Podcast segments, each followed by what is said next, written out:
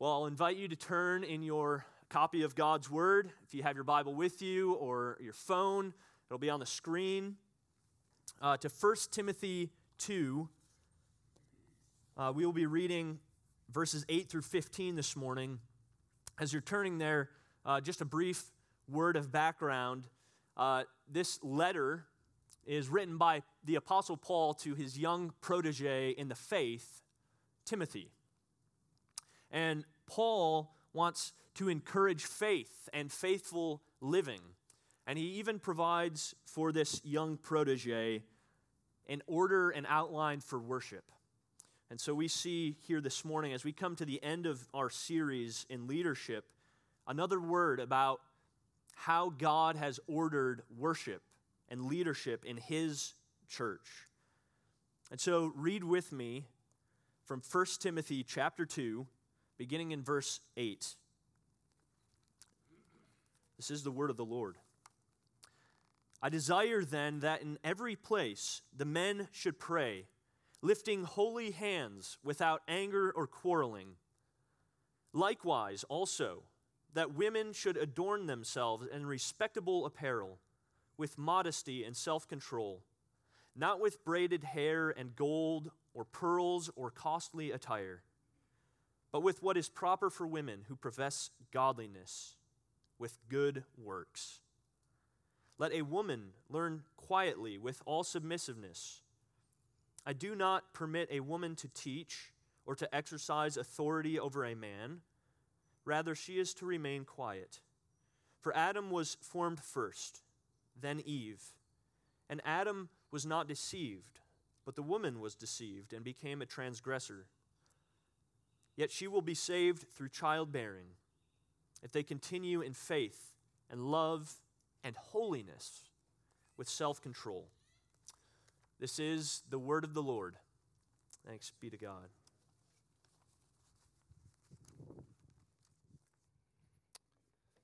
Leadership comes in many forms, uh, even sometimes in gender. Back in February this year, uh, in um, a 41 year old astronaut named Christina Koch returned from a historic trip in space. Koch spent 328 days, 13 hours, and 58 minutes on the International Space Station. Uh, that is the longest space flight in history of all space flights. She traveled around the Earth 5,428 times and uh, uh, traveled over 139 million miles in the process in orbit. She worked on hundreds of experiments while she was there, like growing protein crystals. That sounds like an exciting one, huh? Uh, she did it, uh, she also in microgravity grew uh, mustard greens, among other things. Her trip in space, though, uh, as a woman explorer, was not the only one. Uh, in fact, as a NASA engineer years earlier, she had actually spent time in the Antarctica and as well as the Arctic. Now, we should, of course, expect this from Christina Koch. After all, she got her undergraduate and graduate degree from that outstanding institution of learning, North Carolina State University. When asked why she took on such challenges with boldness, she said that she learned early on in space camp that she shouldn't be afraid and that she should take risks. And it's paid off. Right now, she is the most prolific space traveler of all time. Christina Koch is clearly a leader in her own right. Leadership takes all kinds of forms, even with gender. Now, leadership is what we've been talking about over the, these last six, seven weeks uh, at South Charlotte Pres, and we come to the end of our series uh, on leadership called Follow, Lead, and Get Out of the Way. And we come to the end of a nomination season today for our first internal leaders. In the process of the last few months, we've talked about what a good elder and what a good deacon looks like in the church. They need to be good, look like shepherds. They, they need to be lead repenters with godly character. They need to be servant leaders and lead servants uh, who lean in with the needs of God's people on a very personal and real level. And most of all, they need to be disciplers who have the courage to go and share the gospel even with the lost. They love Jesus, they love the lost, they love his God's people uh, as a whole. But that brings us to a really delicate question today, a big question that we're going to ask, dare I say it, in our time. And it's this Does it matter what gender leads in the, ch- in the offices of the church? Does it matter what genders lead in the offices of the church? And if so, why? Now, right now, we live in a time where discussions about the abuse of power, particularly by men and by, let's be frank, white men like me, are really red hot.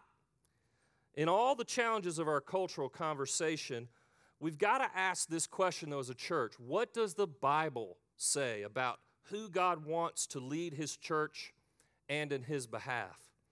What does that look like, even among men and women? Well, 1 Timothy 2 points us the way as we look to this last issue, answering the question who is God calling to lead us as officers of this church? So, we turn to 1 Timothy 2, and we're going to get some insight on this question. 1 Timothy is a kind of how to book that Paul gave to his protege, Timothy, on how to run the church. And uh, it kind of gives it, lays it out as a coaching guide on various issues. In chapter one, Paul highlights the importance of doctrine, of, of right doctrine around the gospel, being faithful to the gospel of Jesus Christ. And then in chapter two, he turns the tables and starts talking about what it looks like to worship in community together as believers. And look at what that how he highlights that in terms of gender in verses 8 and 9. This is what he says I desire then that in every place men should pray, lifting holy hands without anger or quarreling.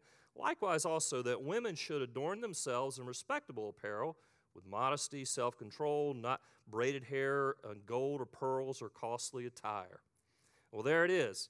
Paul jumps in and talks about how people should behave in the church. More specifically, in worship, in the sphere of worship. And we know that he's talking about worship because he's talking about men and women getting together. Uh, in a plural sense, he calls people to practice this in every place. We also know from the very beginning of the chapter, he starts talking about prayer, and he's talking about praying for all kinds of people in a very public manner.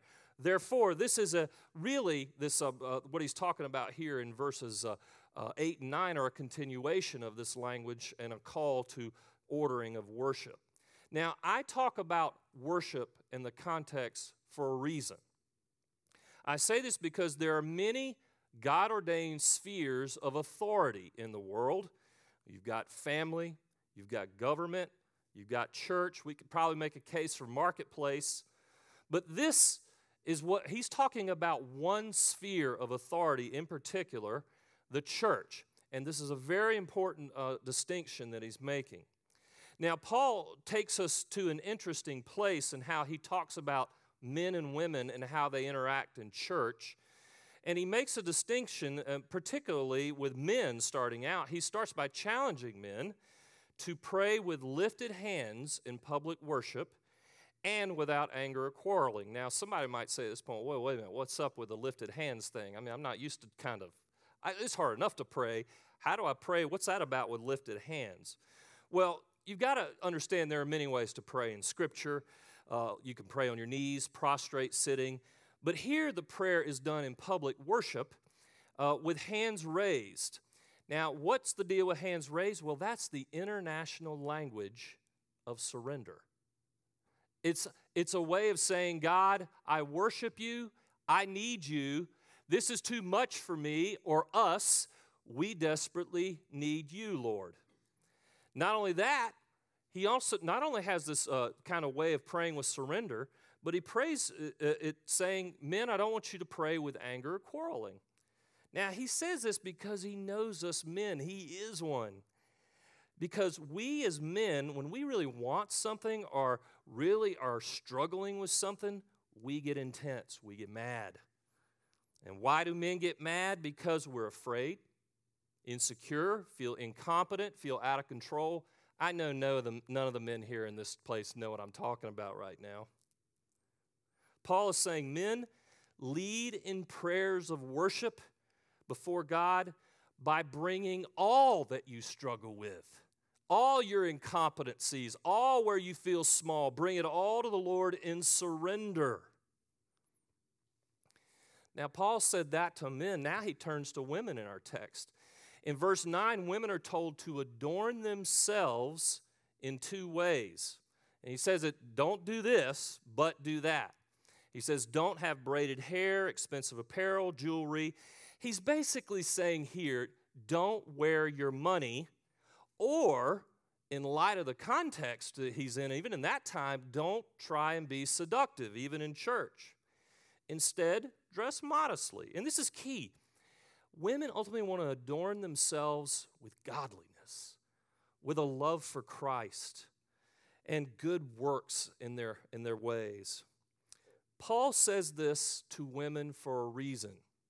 And he says it in the first century uh, Ephesians context. You may not know that Ephesus was the center of the goddess Artemis, the center of the goddess, uh, also called Diana in the Greco Roman pantheon. And uh, there was a distinct culture of hypersexuality going on in Ephesus, coupled with goddess worship. And so, just like our culture today, there was a kind of pluralistic chaos going on where there were different views of sexuality and very different views of what it means to be a woman, even a man. Paul, in other words, wasn't was basically saying, don't go seductive, don't wear your money and wow people. Instead, go to godliness. Kind of live in what true womanness or femaleness looks like as God originally planned. Now, you got to ask this point okay, what's an application for us today? Because there is some uh, kind of overlap, but I want a larger application that we all really ties to us not praying in anger as men, as well as not wearing flashy clothes, among other things. What you got to realize is in the worship context, we shouldn't draw attention to ourselves and steal the glory of Jesus. We are meant to point each other to Christ, not to self. And the very point of a sphere of worship is to focus the, on the glory of Christ like a laser beam. That's what he's getting at here. So, Paul makes this distinction on how men and women should act in worship. Then he takes a shocking turn in verses 11 and 12. Look at that with me. Here we go. Hang on tight, everybody. Let a woman learn uh, quietly with all submissiveness. I do not permit a woman to teach or to exercise authority over a man. Rather, she is to remain quiet. Whew! Holy smokes. That is a provocative text. In some corners, many corners of our culture today, Dems fighting words. And I would bet there are some, especially women here, who can't help but bristle a little when you see this. And no doubt, there is cause to bristle at what Paul says. I mean, we live in an egalitarian age where hundreds of years of fighting for equal rights among women, even dare I say African Americans and other marginalized people, are at stake. Moreover, we live in the Me Too movement age where powerful men have been called out on intimidating and abusing women. Paul is speaking something here that exposes a nerve for us, for all of us, in this room and even in this culture.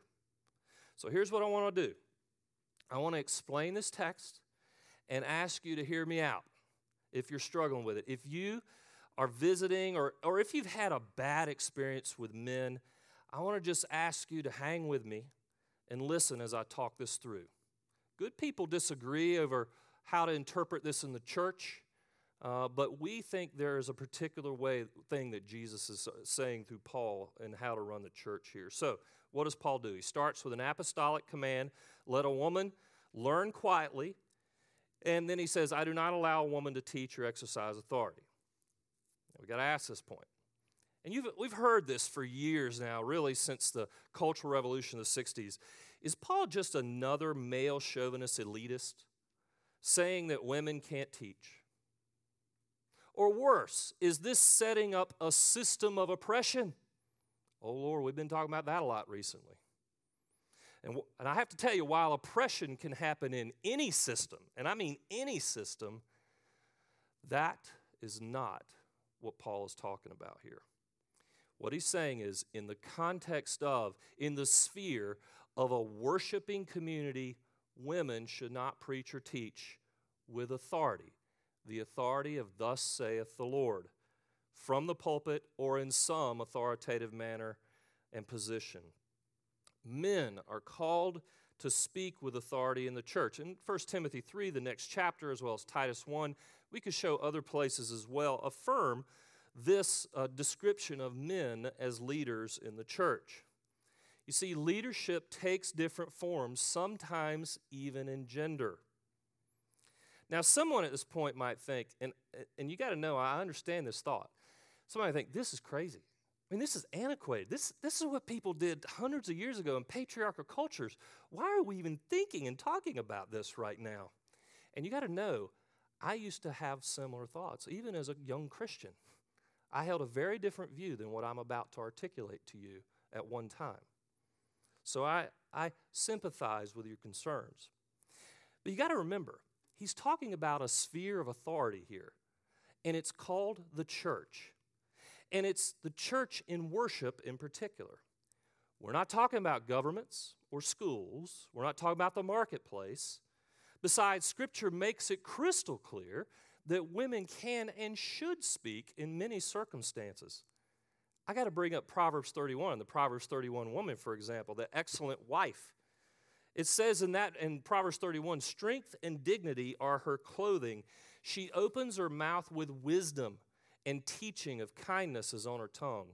You see, women don't lose their voice and certainly can be strong in the Lord. Indeed, the Proverbs 31 woman, if you read it, you go, Holy smokes, this woman is a, a rock star businesswoman. If you've ever read that chapter, she's buying fields, she's negotiating deals. The point of 1 Timothy 2, in light of that, is that when a woman is in worship, she holds back on speaking with authority in worship. Now, Paul echoes this when he says, Let a woman learn quietly with submissiveness. And I, I know there's another loaded word submissive.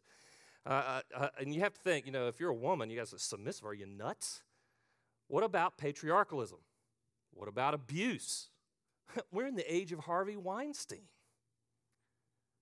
Well, let's be clear what the Bible means about submission.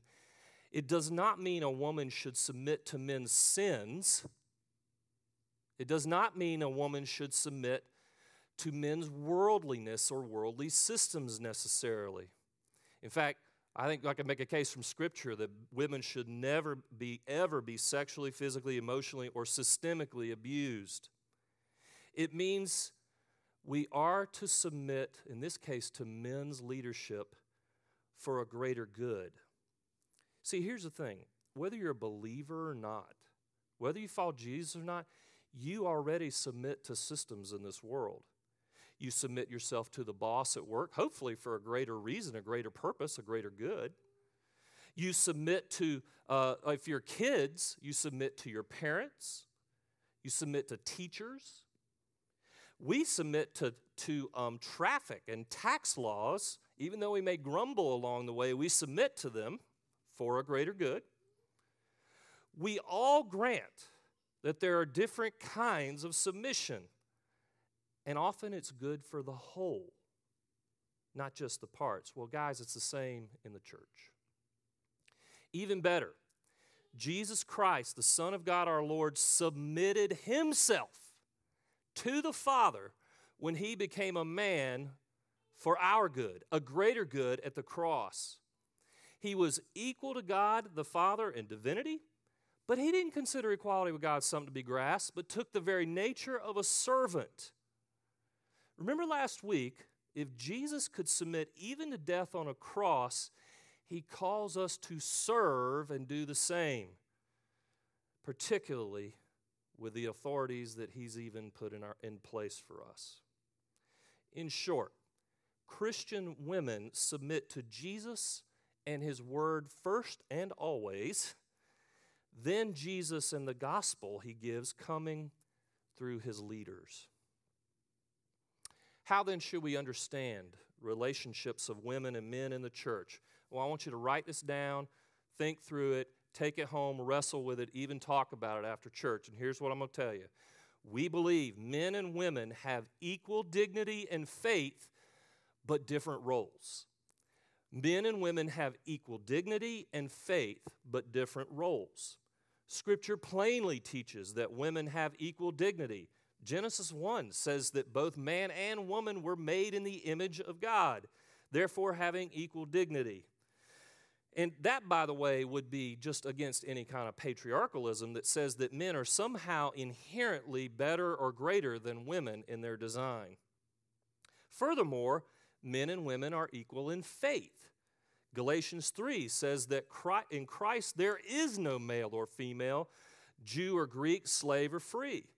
The ground is level at the foot of the cross. Women are rescued uh, by God the Father through Christ and therefore are his daughters. Let me say a word here to men and to the future male leaders of our church.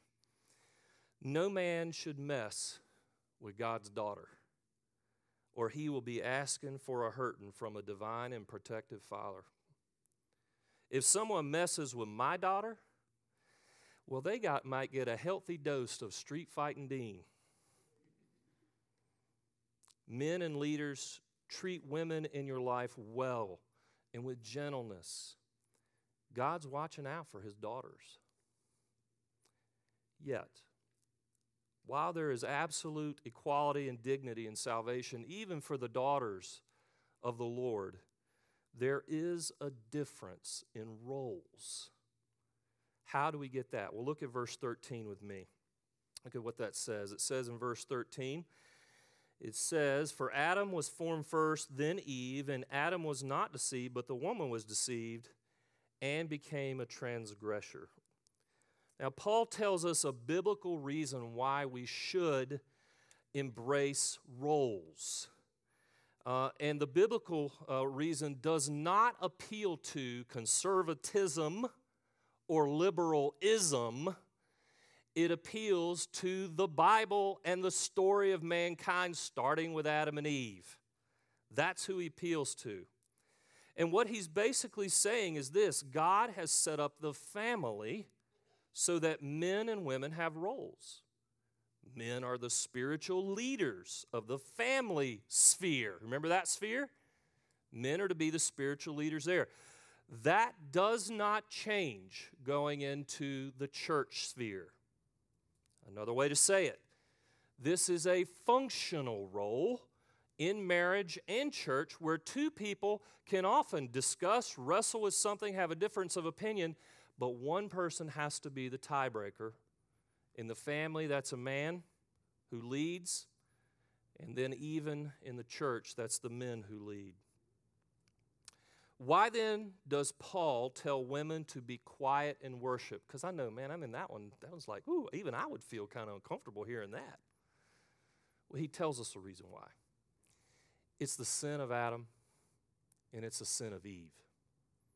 The sin of Eve was this in Genesis 3. When Satan spoke, she stepped in and took charge with eating the forbidden fruit. But let's be clear Adam's guilty there too. We often forget when we, when we don't read closely Genesis 3. And Genesis 3 6 says this that the man was right there with her while Satan was tempting his wife. And you know what he did? He said nothing. He said nothing. You see, the sin of men can be anger or argumentativeness. But you know what the real sentiment is most of the time? Passivity, silence, saying nothing when something needs to be said. Courage is called for. So, what's this got to do with us? Paul is inherently challenging men to step up, to speak, to lead in their homes and their church. I mean, look at Christ, how he led women. He actually dignified them when a first century common Jewish Pharisee prayer was this Thank you, God, I am not a woman. They actually prayed that. But what did Jesus do? He didn't pray that way. He leaned in and he loved women. He loved them by telling them the gospel and even talking with them. When in that culture there was patriarchalism, a lot of men wouldn't talk to women. Jesus so loved women that he even cared for their needs and leaned in with them, even with those who were sexually broken. You know what's cool about Jesus? He didn't use women, he actually leaned in and loved them in their struggles. He protected them, He restored them with gentleness. And here's the thing Jesus is alive right now, and He's at the right hand of God the Father. He's still doing this. If you're a woman and you feel beat up, burnt out, and bedraggled by life and even by men, I got great news. There is a Christ who is loving you right now, leaning in, and wants to restore you with gentleness not the roughness you may have encountered. Ephesians 5 lays out a leadership model for us in marriage.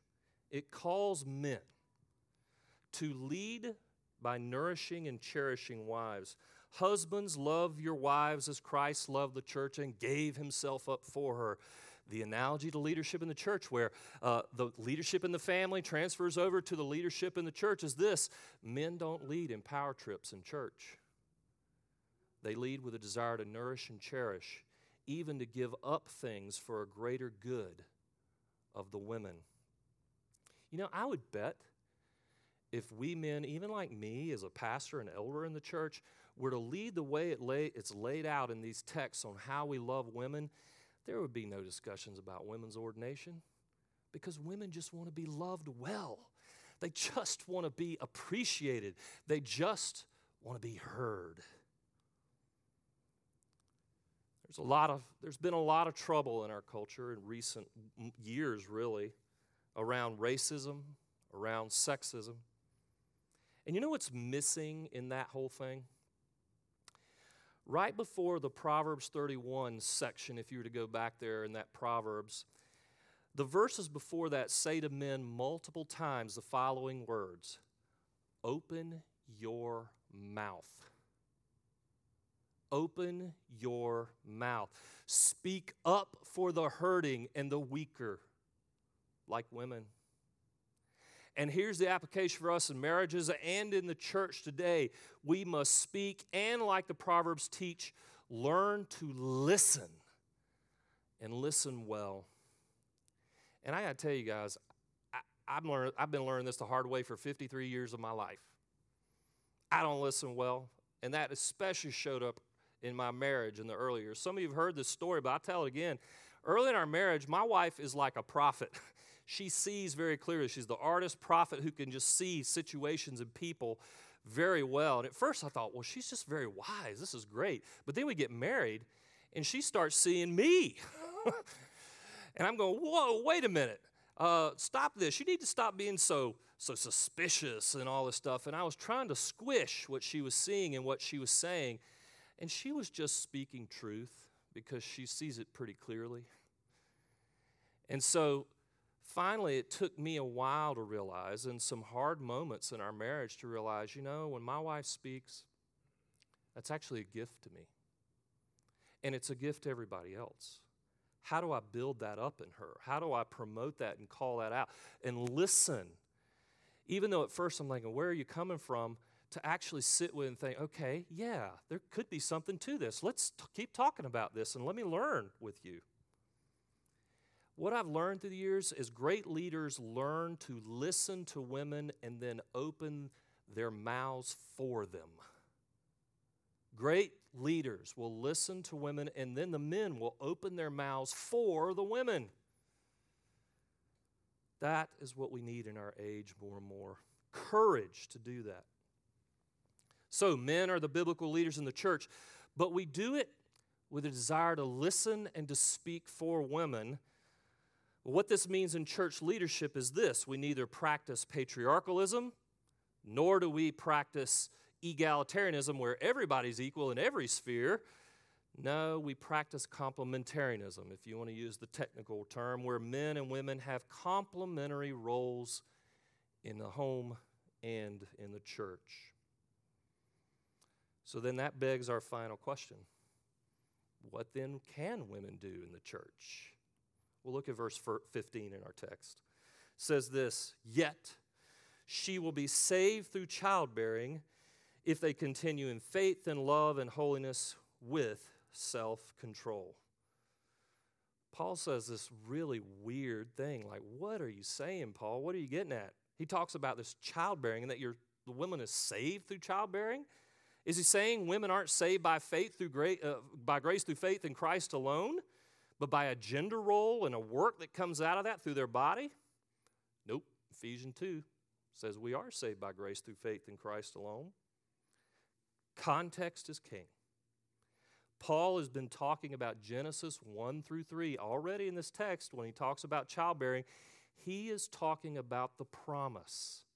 The promise that was given to Adam and to Eve in Genesis 3:15 when God spoke to the woman a promise that there would be a champion born of the woman, the seed who would come and rescue people from a life of power struggle, a life of isms that keep us apart. And of course, he's talking about Jesus.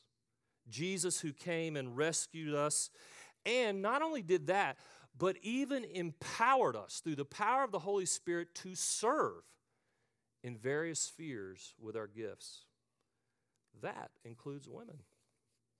So, what we would say is in the sphere of government, women can be presidents, mayors, governors, you name it. In the sphere of the marketplace, women can be CEOs and leaders in their own right. We can have astronauts like Christina Koch, that outstanding NC State graduate. We can have great scientists and even scholars among our women. But what about church?